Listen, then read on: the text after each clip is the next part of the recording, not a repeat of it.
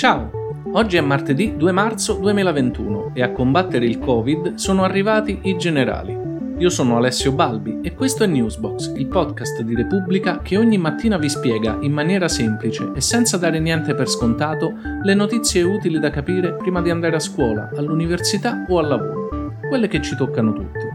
Oggi proviamo a capire anche perché ora il coronavirus contagia soprattutto i più giovani e cosa c'è dietro l'abbandono della famiglia reale da parte di Harry e Meghan. I minori di 20 anni sono diventati la fascia anagrafica più contagiata dal coronavirus, con una percentuale di casi più alta rispetto agli adulti e agli anziani. È questo il dato che emerge dall'ultimo report fornito dall'Istituto Superiore di Sanità al Comitato Tecnico Scientifico del Ministero della Salute. Il sorpasso è avvenuto alla fine di gennaio e si è confermato per tutto il mese di febbraio. L'incidenza media del Covid negli under 20 è di 150 casi ogni 100.000 abitanti ed è più alta di quella registrata in ogni altra fascia d'età. Nella fascia tra i 13 e i 19 anni è addirittura di quasi 200 casi ogni 100.000 abitanti. Per fortuna tra i giovani i casi gravi restano pochissimi, ma comunque ci sono. Dei 61.000 casi di Covid under 20 registrati a gennaio, in terapia intensiva ne sono finiti 21. Rispetto ai decessi abbiamo solo il dato di novembre, quando i contagiati di Covid under 20 erano stati 106.000, i ricoverati in terapia intensiva 53 e i morti 8.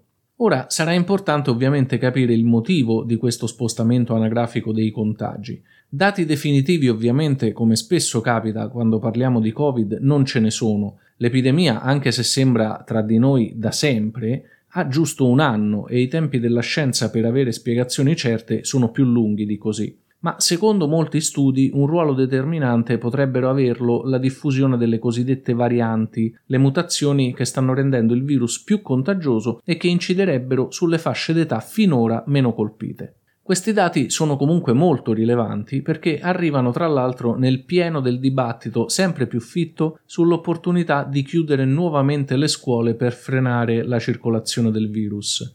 Il tema non è il pericolo per la salute dei ragazzi, che statisticamente abbiamo visto è bassissimo, ma il rischio che i ragazzi stessi diventino vettore di contagio per le fasce più deboli della popolazione, quindi i genitori e soprattutto i nonni.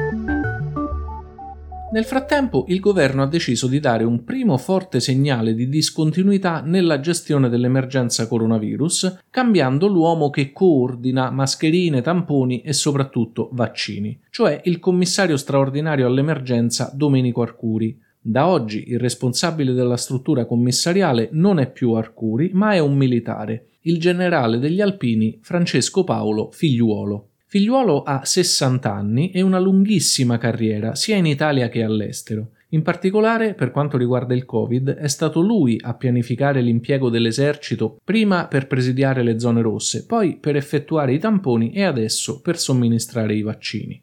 Il generale figliuolo è la persona che dovrà trasformare in realtà l'obiettivo indicato da Draghi di raddoppiare o triplicare il numero di dosi di vaccino iniettate ogni giorno in Italia per arrivare ad aver coperto la maggioranza della popolazione adulta entro settembre. Per raggiungere questo traguardo non saranno importanti soltanto la logistica e l'organizzazione, ma sarà fondamentale soprattutto avere a disposizione la quantità sufficiente di dosi. E a questo proposito crescono le voci di chi vorrebbe autorizzare anche in Europa Sputnik V, il vaccino russo che in questi giorni è arrivato anche a San Marino, quindi in Italia, anche se fuori dal territorio a giurisdizione italiana, diciamo.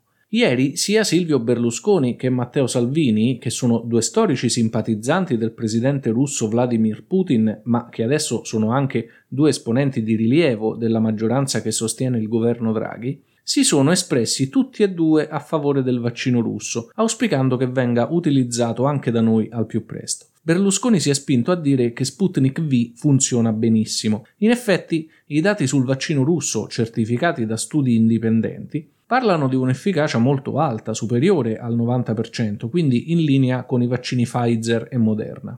Ma qui bisogna anche ricordare che l'adozione di Sputnik non è una questione politica e che il vaccino russo non è stato ancora autorizzato dall'Unione Europea, tra l'altro perché la Russia non ha mai presentato domanda alle istituzioni comunitarie.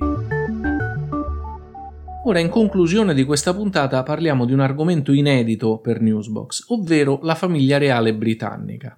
Forse avrete sentito che pochi giorni fa il nipote della regina Elisabetta II, Harry, e sua moglie Meghan Markle hanno abbandonato ogni ruolo operativo nella famiglia reale, una decisione che aveva suscitato molti interrogativi rispetto alle sue cause. Ora, in un'intervista alla celeberrima presentatrice americana Oprah Winfrey, che andrà in onda il 7 marzo, il principe Harry ha spiegato il motivo della sua scelta ed è una ragione che vale la pena di conoscere e su cui vale la pena di riflettere. Harry ha detto di aver avuto paura che la storia si ripetesse, intendendo dire la storia di sua madre.